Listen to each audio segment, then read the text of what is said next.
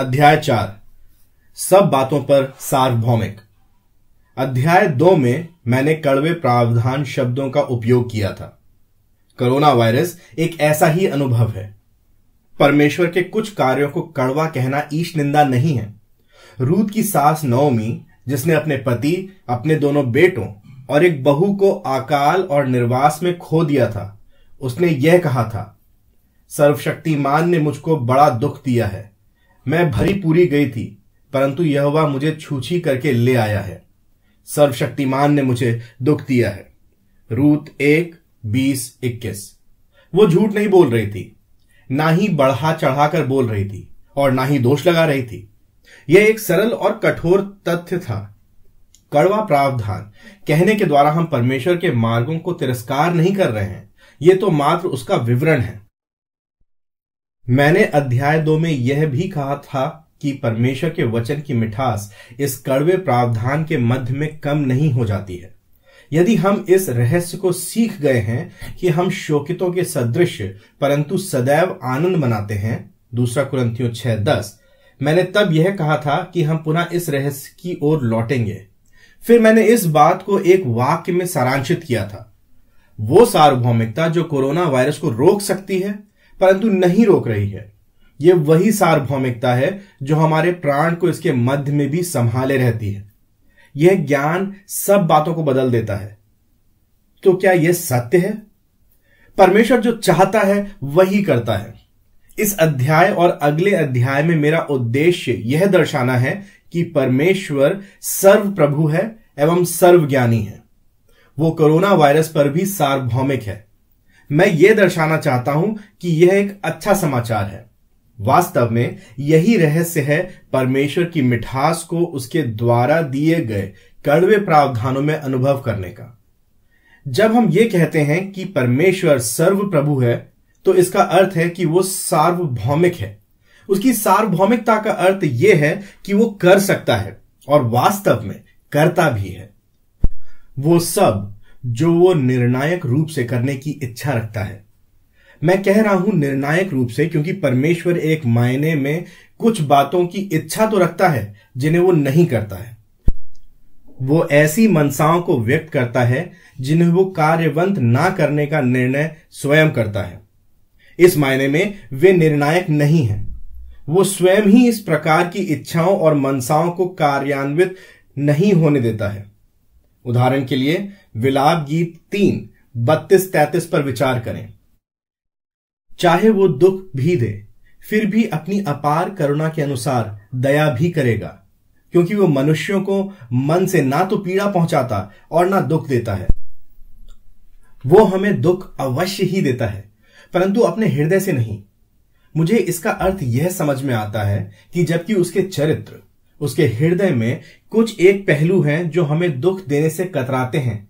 फिर भी उसके चरित्र के अन्य पहलू हमें दुख दिए जाने की पवित्रता तथा धार्मिकता को निर्देशित करते हैं। वो दो विचारों में नहीं बटा है। उसके सभी गुण एक दूसरे का सहयोग, सिद्ध सुंदरता और सामंजस्य के साथ करते हैं। परंतु ऐसा नहीं है कि उसमें जटिलता नहीं पाई जाती है। उसका चरित्र, मानो एक अकेले गायक के प्रस्तुति के समान नहीं है, परंतु वो संगीतकारों के एक समूह की प्रस्तुति के समान है। इसलिए जब मैं कहता हूँ कि उसकी सार्वभौमिकता का अर्थ है कि वो कर सकता है और वास्तव में करता भी है, वो सब जो वो निर्णायक रूप से करने की इच्छा करता है तो मेरा तात्पर्य यह है कि उससे हटकर कोई भी ऐसी ताकत नहीं है जो उसकी इच्छा को विफल कर सके या बदल सके। जब वो निर्णय करता है कि कोई कार्य होना चाहिए तो वो होता ही है। या दूसरे शब्दों में, सब कुछ इसी कारण से होता है क्योंकि परमेश्वर ऐसा ही करने की इच्छा रखता है। सर्वव्यापक सार्वभौमिकता।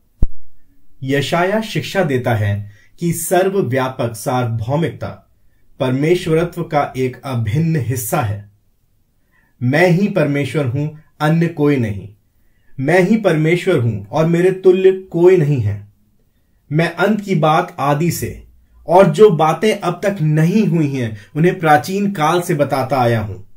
मैं कहता हूँ कि मेरी योजना स्थिर रहेगी और मैं अपनी भली इच्छा पूरी करूँगा। यशाया छियालीस अध्याय नौ और दस पद। परमेश्वर होने का अर्थ यह है कि वो अपनी सम्मति को सर्वदा स्थिर रखेगा। परमेश्वर सिर्फ़ घोषित ही नहीं करता है कि भविष्य में कौन सी घटनाएँ घटेंगी। वरन वो उन्हें संभव भी करता है। वो अपने वचन बोलता है और फिर कहता है, मैं अपने वचन को पूरा करने के लिए उत्सुक हूँ। यर्मिया एक बारह।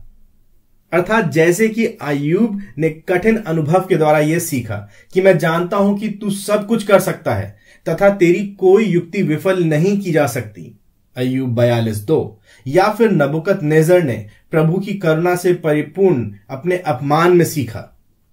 पृथ्वी पर रहने वाले उसके समक्ष कुछ भी नहीं है। वो स्वर्ग की सेना और पृथ्वी के निवासियों के बीच अपनी इच्छा अनुसार कार्य करता है। और ना तो कोई उसके हाथ को रोक सकता है और ना पूछ सकता है कि तूने ये क्या किया। दानियल चार पैतीस।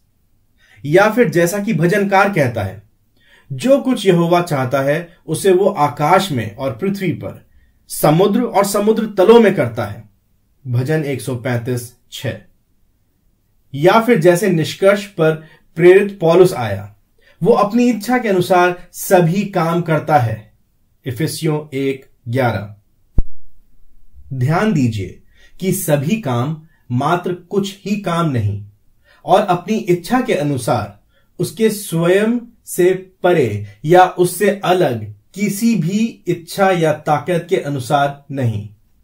दूसरे शब्दों में, परमेश्वर की सार्वभौमिकता सर्वव्यापी और सर्वव्यापक है।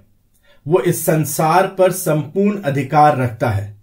वो आंधी, बिजली, बर्फ़, मेढकों, मच्छरों, डांसों टिड्डियों, बटेरों, कीड़ों, मछली, गौरैया, घास, पौधे, अकाल, सूरज, जेल के दरवाजे, अंधापन, बहरापन, लखवा, बुखार, हर प्रकार की बीमारी, यात्रा की योजना, राजाओं के हृदय, राष्ट्रों, हत्यारों और आत्मिक मृत्यु को भी नियंत्रित करता है और ये सब उसकी सार्वभौमिक इच्छा को पूरा करते हैं।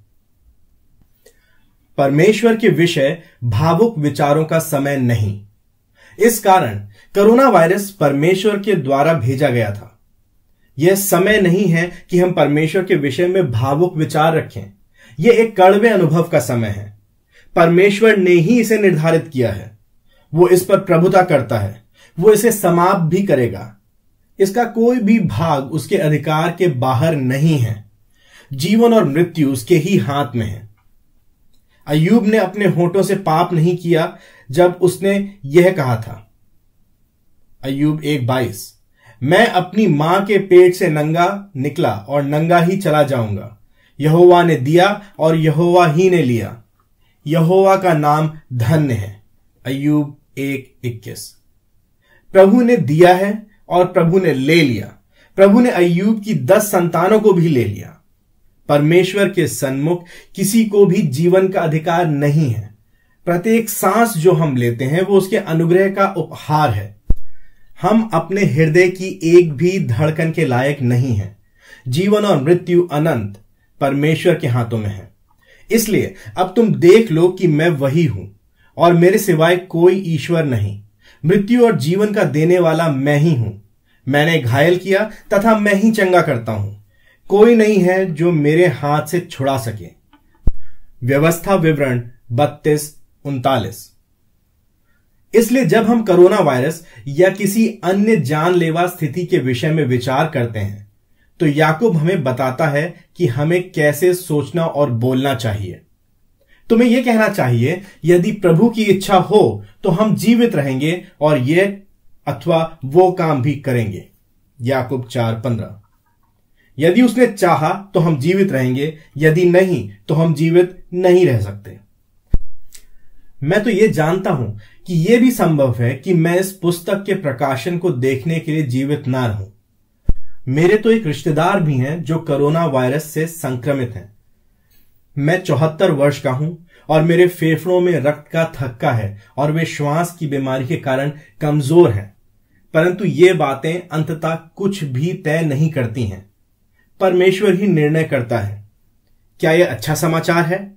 हाँ, मैं अगले अध्याय में यही बात दिखाने का प्रयास करूँगा।